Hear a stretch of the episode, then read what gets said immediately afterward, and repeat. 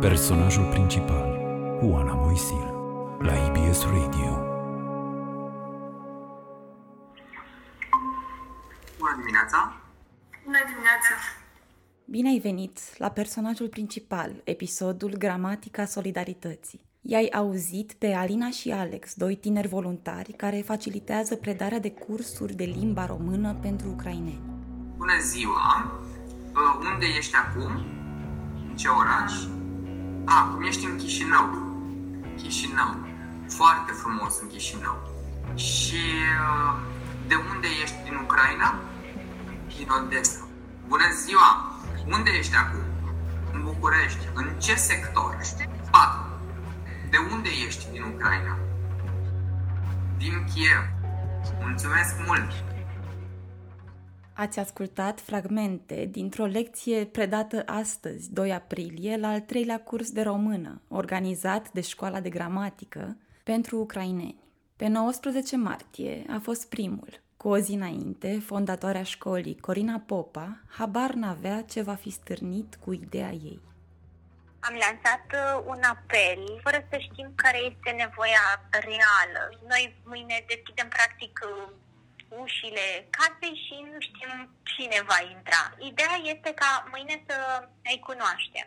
Din 2019, Corina Popa coordonează prima școală de gramatică din România. Luna trecută a decis să mai deschidă o ușă în casa ei de litere. Împreună cu echipa ei au dat soară în țară că organizează cursuri gratuite de limba română pentru ucraineni. Nu știau de unde se apucă așa ceva, dar cu o documentare rapidă și tot mai convinși că ideea lor devine realitate, au pus bazele unui curs. În timp ce își făceau temele pentru noilor elevi, anunțul de pe internet al școlii de gramatică a ajuns la mii de oameni. Văzând că interesul este foarte mare și că anunțul nostru are peste 4.000 de distribuiri până acum și că primim foarte multe mesaje în ucraineană, am apelat la Google Translate ca să putem să comunicăm și că ajungem direct către oamenii care au nevoie de noi, am zis că cel mai eficient ar fi să creăm un grup de, de Facebook. Și pe grupul de Facebook, în momentul de față, s-au strâns 200 de,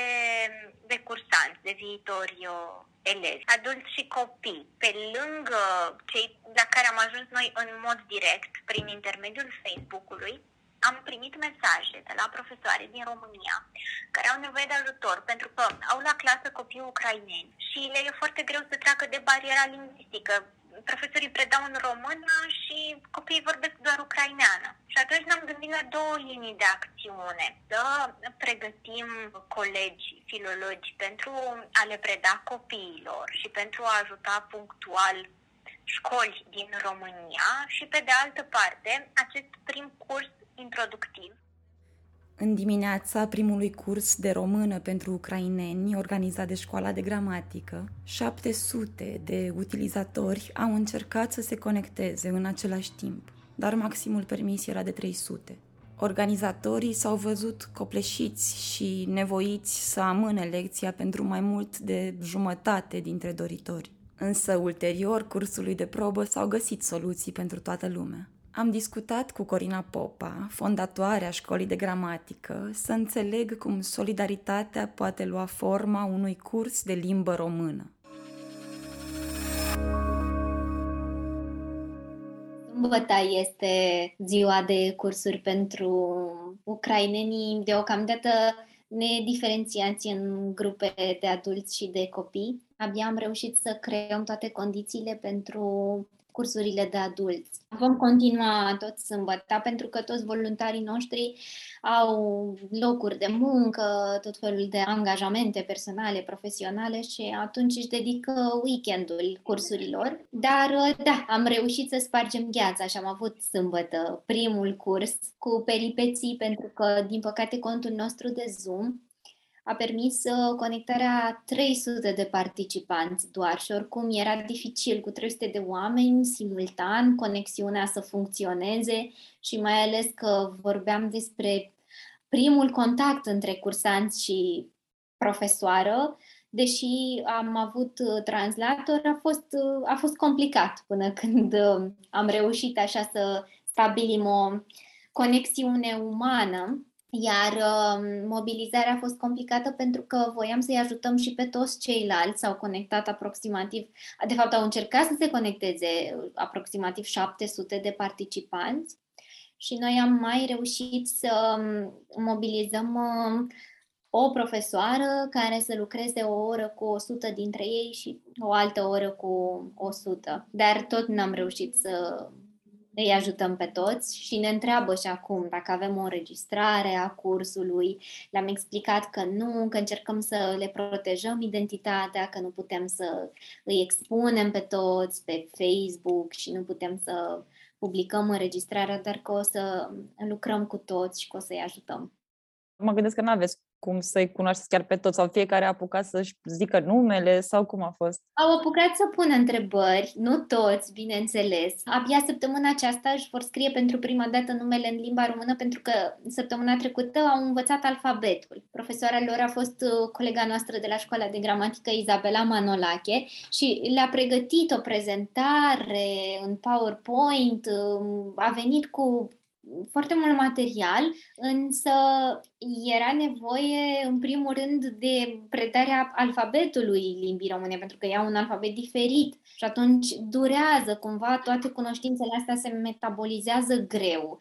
Uh, diferențele sunt mari și uh, cu privire la modalitatea de pronunție, de scriere și practic oamenii ăștia se adaptează în unei vieți noi. Oricum nu mai putem vorbi despre aceleași condiții de învățare. Mai e o problemă. Erau, de fapt, nu erau 300 de oameni la curs, pentru că la o masă erau și câte 10 oameni cu un telefon mic în capătul mesei, copii, bătrâni, adulți, care stăteau cu urechile ciulite și încercau ca într-o comunitate să-și explice unii altora. La un moment dat îmi povestea colega mea că n-a mai uh, funcționat microfonul traducătoarei și uh, a fost uh, incredibil că dintr-o liniște mormântală cineva și-a deschis microfonul și a spus eu știu limba engleză și o să le traduc celorlalți în ucraineană, deci puteți să vorbiți în engleză. Și atunci profesoara noastră a vorbit limba engleză și le-a tradus celorlalți. Am fost cu toții într-o stare de șoc toată ziua după poveștile pe care le-am auzit și am zis că avem nevoie de un timp să ne, nu știu, să ne revenim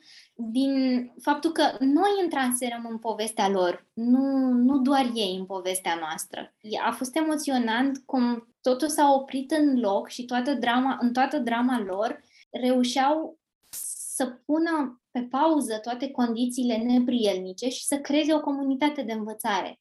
Să se sprijine, să-și explice, să pună niște întrebări și să aibă modestia să o ia de la capăt chiar dacă au cariere în spate și se vedea că sunt oameni cu cariere în spate, cu multă, multă muncă, oameni care și-au construit în țara lor un statut social și aici cu modestie o iau de la capăt și învață cuvintele de bază într-o altă limbă în speranța că se vor angaja și că vor putea munci orice ca să aibă un trai decent. Deci a fost o zi grea pentru toată lumea. Clar. Noi, ca profesori obișnuiți cu învățământul online, știm că de multe ori cursanții își închid camera și nu condamnăm asta, pentru că, într-un fel, există o anumită imunitate oferită de ecranul ăsta și că poate o fac din timiditate și că se simt confortabil așa cum sunt și ascultă, nu e o formă de sfidare. Dar uh, aproape toate camerele lor erau deschise, cumva în disonanță cu așteptările noastre de la cursurile online erau camerele lor, des- camerele lor deschise. Și mai am ceva de povestit aici. Când am dat anunțul, fără așteptări că o să avem o comunitate atât de mare, am creat un link de pe un cont de Zoom al nostru, de la școala de gramatică, un cont de Zoom normal, cu 100 de locuri, cu o capacitate mică. Când am văzut câte distribuire a avut anunțul și că ajungea direct la beneficiari, și că ei erau interesați, chiar dacă, într-adevăr, mulți spun că nu e o nevoie primară, că una e să aibă nevoie de hrană și de o, o casă, că nu-mi place să spun adăpost deloc, de, o, de un cămin mai mult decât de o casă au nevoie.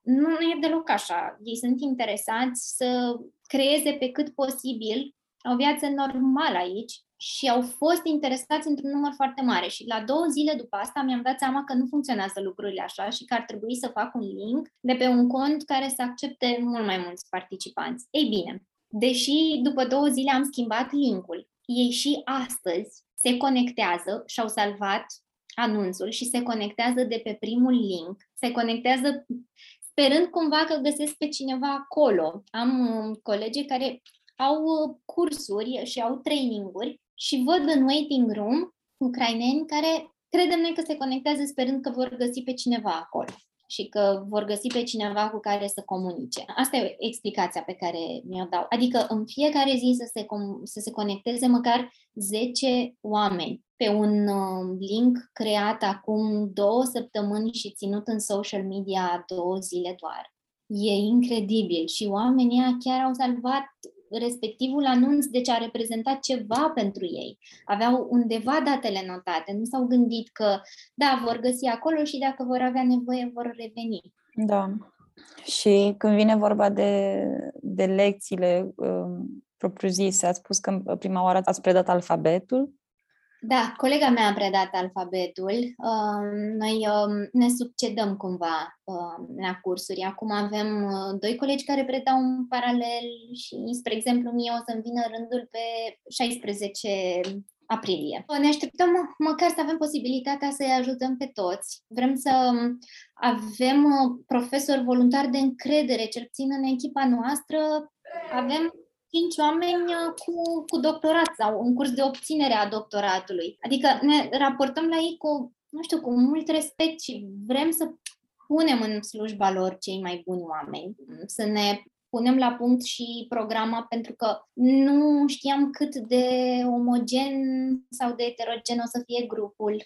N-am știut nimic, de fapt. Am postat un link fără să știm dacă se conectează două persoane, 100 sau nu știu, 700 cum au încercat să se conecteze ultima dată. Văzând cum stau lucrurile, am um, făcut un formular și le-am uh, propus uh, un curs pentru prima serie, un curs pentru a doua serie. Am făcut un fel de înscrieri ca noi să, să avem niște așteptări și să ne recalibrăm eforturile în funcție de niște date clare. Iar acum deja avem totul uh, pregătit, cumva știm cât s-au înscris în prima grupă, cât s-au înscris în a doua grupă, că avem nevoie de un curs special pentru copii.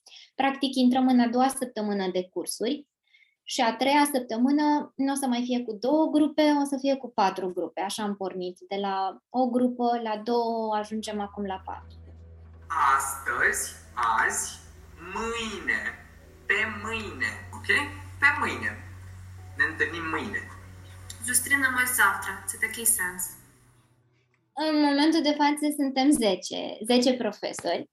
Um, am pornit de la un nucleu de 5 profesoare, exclusiv echipa școlii de gramatică, și uh, ni s-au alăturat uh, ușor, ușor prin mesaje pe care le-am primit pe Facebook uh, alți, uh, alți doritori. Avem, spre exemplu, o tânără doctorandă și de profesie lingvist, acum studiază la Cambridge și a spus că vrea să ajute și că va fi alături de noi, ea fiind dispusă să lucreze cu o grupă de copii și zilnic. Adică a promis că de pe 2 aprilie o să se ocupe de copii. Și deja ne, ne gândim să valorificăm puțin și toată experiența ei uh, și um, faptul că studiază lingvistica la cel mai înalt nivel și e clar că are abilități uh, să lucreze cu copiii și cu cei care vor să învețe limba română.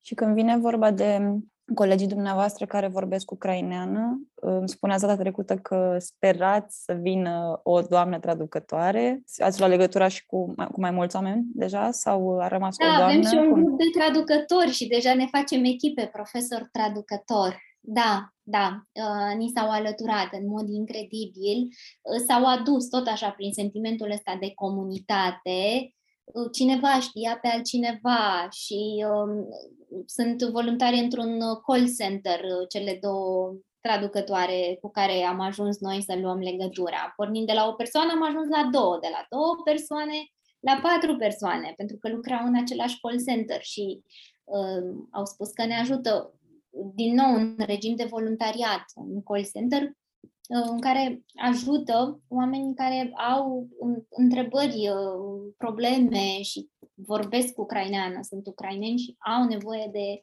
de consiliere și de ajutor pentru acomodarea în țara noastră. Așa spun uh, unii că um, ar fi o aroganță să ne gândim la cursurile de limba română și sunt și persoane care uh, ne judecă sau poate ne spun că oferim prea mult uh, sau că inventăm o falsă nevoie. Nu inventăm deloc, pentru că dacă vorbim despre hrană ca nevoie primară, ca să ceri mâncare, trebuie să știi o limbă în care să ceri. Și noi le oferim tot felul de lucruri dar trebuie să învățăm să ascultăm și nevoile pe care le au și să ajungem să împărtășim un cod. Iar, da, odată satisfăcute toate aceste nevoi care țin de uh, hrană, de acomodare, intervin și nevoile de socializare. Sunt niște oameni pe care trebuie să înțelegem în toată complexitatea lor. Și mai mult decât atât, să le mulțumim și nu știu cum să fac asta, nu știu cum să le mulțumesc că vor să ne învețe limba și că vor să fie alături de noi și că ne oferă timpul lor, nu numai noi le oferim timp. Și ei ne oferă, ne oferă timp și ne oferă atenție. Sunt lucruri foarte importante. Poate mai importante decât uh, orice ajutor material. Cum, uh, cum credeți că vă schimbă pe dumneavoastră experiența asta? Nici nu aș vrea să o duc într-o zonă care să fie legată de, de um, altruism, pentru că nici nu e o, nu, e, nu cred că e o dovadă mare de altruism sau că facem o faptă extraordinară. Facem ceva normal. Avem și noi ocazia să ne exercităm pasiunea pentru că suntem profesori și asta ne place să facem, să predăm.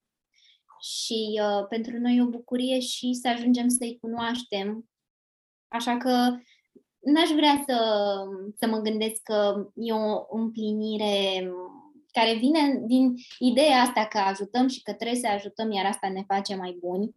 Nu ajutăm pentru că trebuie. Ajutăm pentru că simțim asta și pentru că suntem convinși că și noi am fi ajutați în aceeași situație.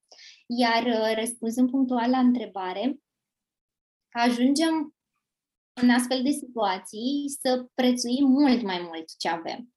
Pentru că până de curând nu stăteam să vorbim despre uh, sănătate și despre nevoia de a ne proteja sau, spre exemplu, de a purta mască pentru a ne proteja pe noi și pentru a-i proteja pe cei din jur. Și pandemia ne-a învățat cât de importantă este sănătatea și ne-a învățat ce înseamnă grija față de celălalt. Iar acum înțelegem cât de importantă este pacea. Noi nu ne-am pus niciodată problemele astea, pentru că le-am luat ca pe niște lucruri implicite, făceau parte din viața noastră. Nu, nu trebuia să facem ceva ca să le merităm. Ne meritam deja, era o normalitate să le avem. Ori acum înțelegem că, de fapt, trebuie să luptăm pentru orice drept al nostru, și pentru orice element care ține de normalitate. Că putem și noi să luptăm să fim sănătoși, să-i țin, ținem sănătoși pentru, pe cei din jur. Că și noi putem să luptăm pentru un climat de pace, de securitate, uh, că și noi putem să fim solidari și prin asta să, să-i ajutăm pe ceilalți, nu doar să așteptăm ca statul să, să-i ajute. Și cumva cred că oamenii au dat tonul aici solidaritatea nu e o valoare rezervată politicului, ci omeniei. Și cum era și normal de la oameni, a pornit uh, toată mișcarea asta a solidarității. Și înțelegem și nevoia de educație pentru solidaritate. Că nu, nu există uh, granițe atunci când vorbim despre niște nevoi atât de importante ale oamenilor și când vorbim despre ajutor iarăși e o lecție pe care cred că o învățăm cu toții, aceea că ne-am obișnuit să discutăm despre români, ucraineni, spanioli, englezi și așa mai departe, uitând că, de fapt, pacea și solidaritatea sunt valori comune tuturor și că toate elementele acestea de marcaj etnonimic dispar când avem nevoie unii de alții și nu avem nevoie de o naționalitate anume. Adică buletinul și pașaportul rămân niște acte administrative. Uh, ele nu pot să oglindească sufletele pe care le avem. Doar, uh, doar ce avem noi mai bun reușim să ne arătăm adevărata identitate. Și din fericire, mulți pot să facă asta. E un exemplu extraordinar pentru generațiile tinere, ce fac cei care ajută și uh, în egală măsură faptul că există oameni și care cer ajutor. Și ăsta e un lucru important, faptul că ei vin către noi, că vor cursuri de limba română, că ne cer ajutorul. E tot o dovadă de omenie și de, de umanitate. Să știți să ceri ajutor e primul semn de lipsă de, de aroganță și de autosuficiență.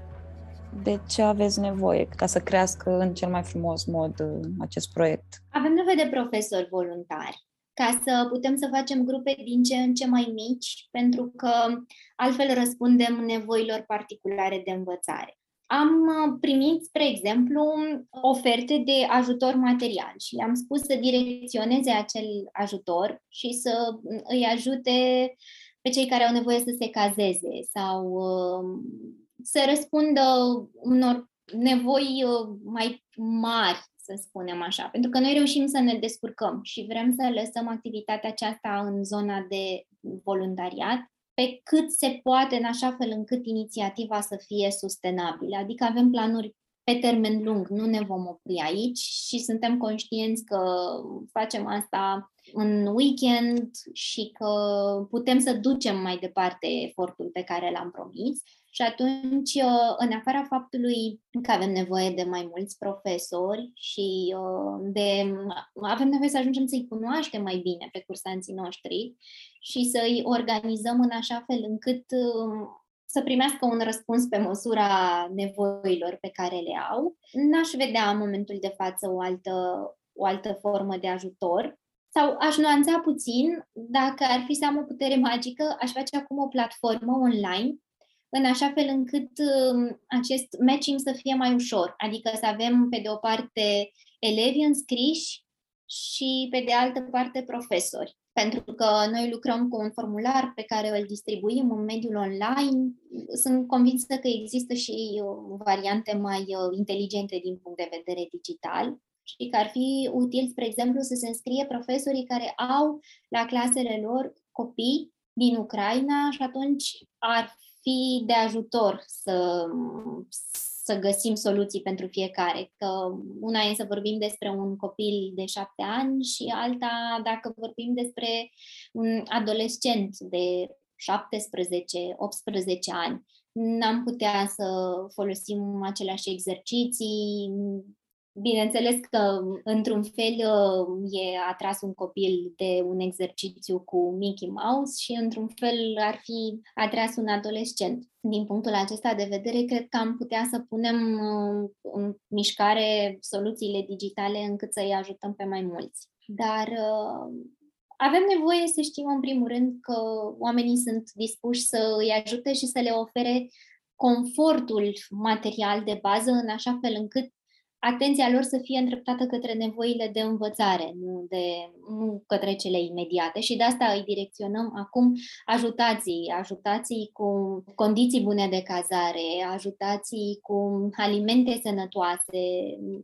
S-a întâmplat Ajutat? să puneți în legătură pe cineva care vrea să ajute direct cu cineva care a fost la curs sau încă nu? Încă nu, n-am, n-am făcut legăturile acestea atât de personale, de particulare, pentru că nu știm nevoile individuale. Da. I-am putut direcționa doar către grupuri. Da. Sau um, am mai avut uh, întrebări vis-a-vis de nevoile lor de locuri de muncă. Și uh, de asta e foarte important să avem grupuri mici de cursanți, ca așa fiecare poate să vină cu, cu povestea din spate și să știm și noi ce nevoi au. Da, mă gândesc că poate și în funcție de ce muncă ar căuta, poate și dumneavoastră vă puteți face un fel de lecție diferită, poate cu niște cuvinte da. care îl folosi în domeniul ăla cel mai mult. sau. Sigur, sigur că într-un fel am predat limba română cu accent pe lexicul din economie și eu, într-un fel, am predat limba română cu accent pe lexicul juridic. Categoric. Important este să și să inspirăm alte ONG-uri uh, cu activitate similară și alți profesori. Pentru noi înseamnă foarte puțin, înseamnă o oră sau două ore din timpul nostru sâmbăta, pe care poate îl pierdeam um, stând și, uh, nu știu, uitându-ne pe social media sau uitându-ne la televizor, dar pentru ei înseamnă foarte mult. Și dacă fiecare profesor de română ar avea ideea asta, să predea o oră sâmbătă și disponibilitatea de a căuta 3-5 elevi care vor să învețe, deja cred că ne, ne atingem scopul și de asta am avea nevoie. Aș completa, să putem să inspirăm, să avem ocazia să îi motivăm și pe alții să facă același lucru. Deci, super! Foarte bine, mulțumesc! Sunt bine, mulțumesc de întrebare! Așa, așa, așa. Nu sunt bine. așa și așa. Așa, așa, așa. Aici se termină episodul Gramatica Solidarității. Invitata mea a fost Corina Popa. Eu sunt Oana Moisil, ne auzim săptămâna viitoare la un nou episod din personajul principal. Pace!